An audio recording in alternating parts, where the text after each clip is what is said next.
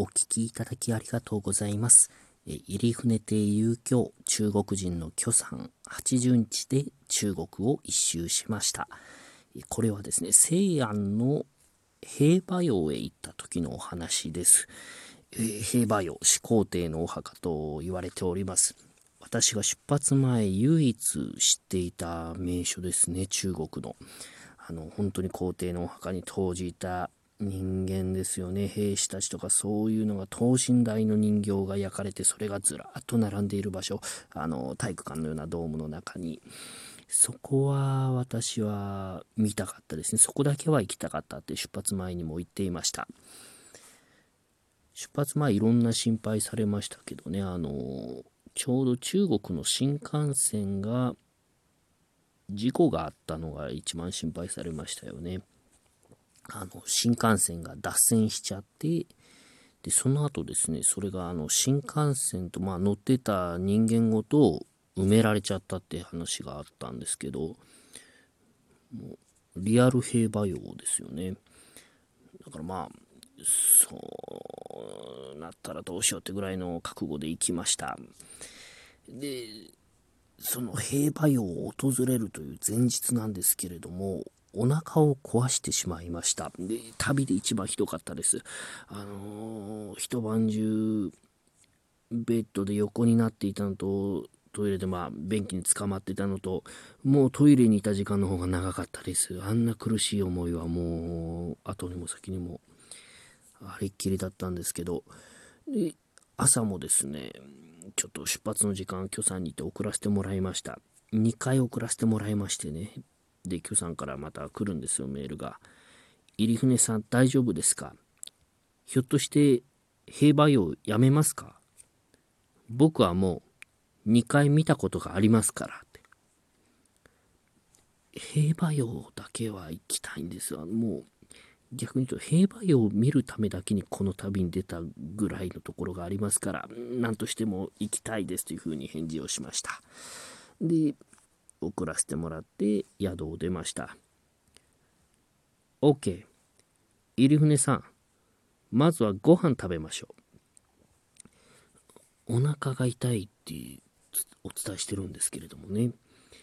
で、まあ、そのまず駅に行ってから、えー、バスで平和用まで行くんですけど、その前に近所で腹ごしらえ。でも私は正直もう何か口入れると出ちゃうような状態だったので、Q さんに言いました。すいません、あの、僕、今日食べられませんので、あの、ポカリみたいなのがあったら飲みたいです。OK って言って、えー、コンビニに入ったんですよ。フードコートみたいなところにコンビニがあったんですけど。で、あの、ドリンクのところから許さんがペットボトル取り出して、これでしょうって。あ、その、ポカリには見えないんですよね。あ、そ、それ何ですか？炭酸の水です。あ、えー、ポカリではないです。おう。で、また違うのを出して、これですか？って。何ですか、それは。温かいオレンジジュースです。え？中国の人はオレンジジュース温めて飲むんですか？いいえ。僕もなんでこんなものがあるか分かりません。この間もずっとお腹が痛いんですよ。で、結局ヨーグルトをですね、飲むヨーグルトみたいなのを見つけて、そのフードコートで私座ってました。で、今日さんは自分の食べ物をなんか買いに行くんですよ、屋台みたいなところに。で、今日さんがその席に戻ってきたらですね、でっかい丼を両手に持ってるんですね。2つ持ってきて、それをドーンと机に置きましてね。入船さん、食べてください。今日さんすみません、あの、さっきからお伝えしてるんですけど、僕、本当今日お腹が痛くてごめんなさい、食べられないです。え、ちなみにそれ、何ですか？その食べ物は。餅です。餅？餅は、あの、また、消化に悪いと思うんですよね。うん。でも、餅食うと元気出ますから。元気な人は元気出ると思うんですよね。でもう残念ですけど、それは私はお断りして、今日さんに食べていただいて、で、まず駅に向かいました。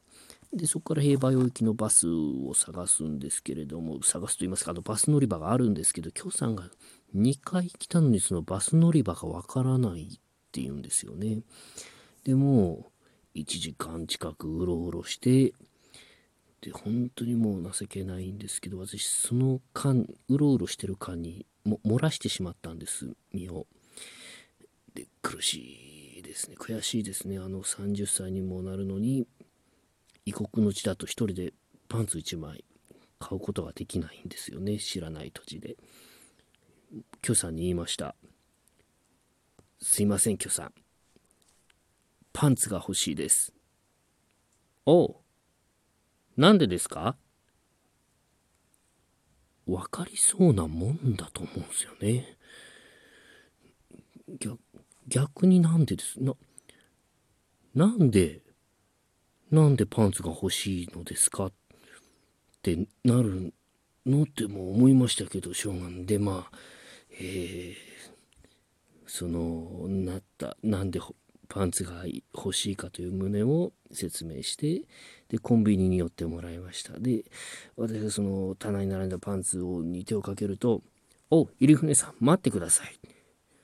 で、なんかそのパンツ奪って、その店員さん、女の子となんかすごい、あの、言い合いみたいになってるんですよ。で、もう訳がわかんないんで、ちょっと、私もいて、池尾さん、ど、ど、うしたんですか？って。お入船さん、これ F と書いてあります。サイズは何ですか？これ。M ですか ?L ですか？聞いてますよ。F とは何ですか？フリーの F でしょう。で、まあ、それで履き替えて平和用に行ったんです。平和用、本当行ってよかったですね。あの、まだ全部発掘してないんですよ、その半分ぐらい。それはですね、その技術が追いつくのを待ってるんだそうです。その技術が整ってから発掘する。今の技術力だとダメだから、まだ掘り起こさないでいるっていう話なんかすごかったですね。あとそのずらーっと並んでいる兵士の中に観光客の外人がコスプレをしてずっと立っていたこともあったとかそんな話も聞きましたね。えー、西安編はまだ他にも話があります、えー、お聞きいただきありがとうございました。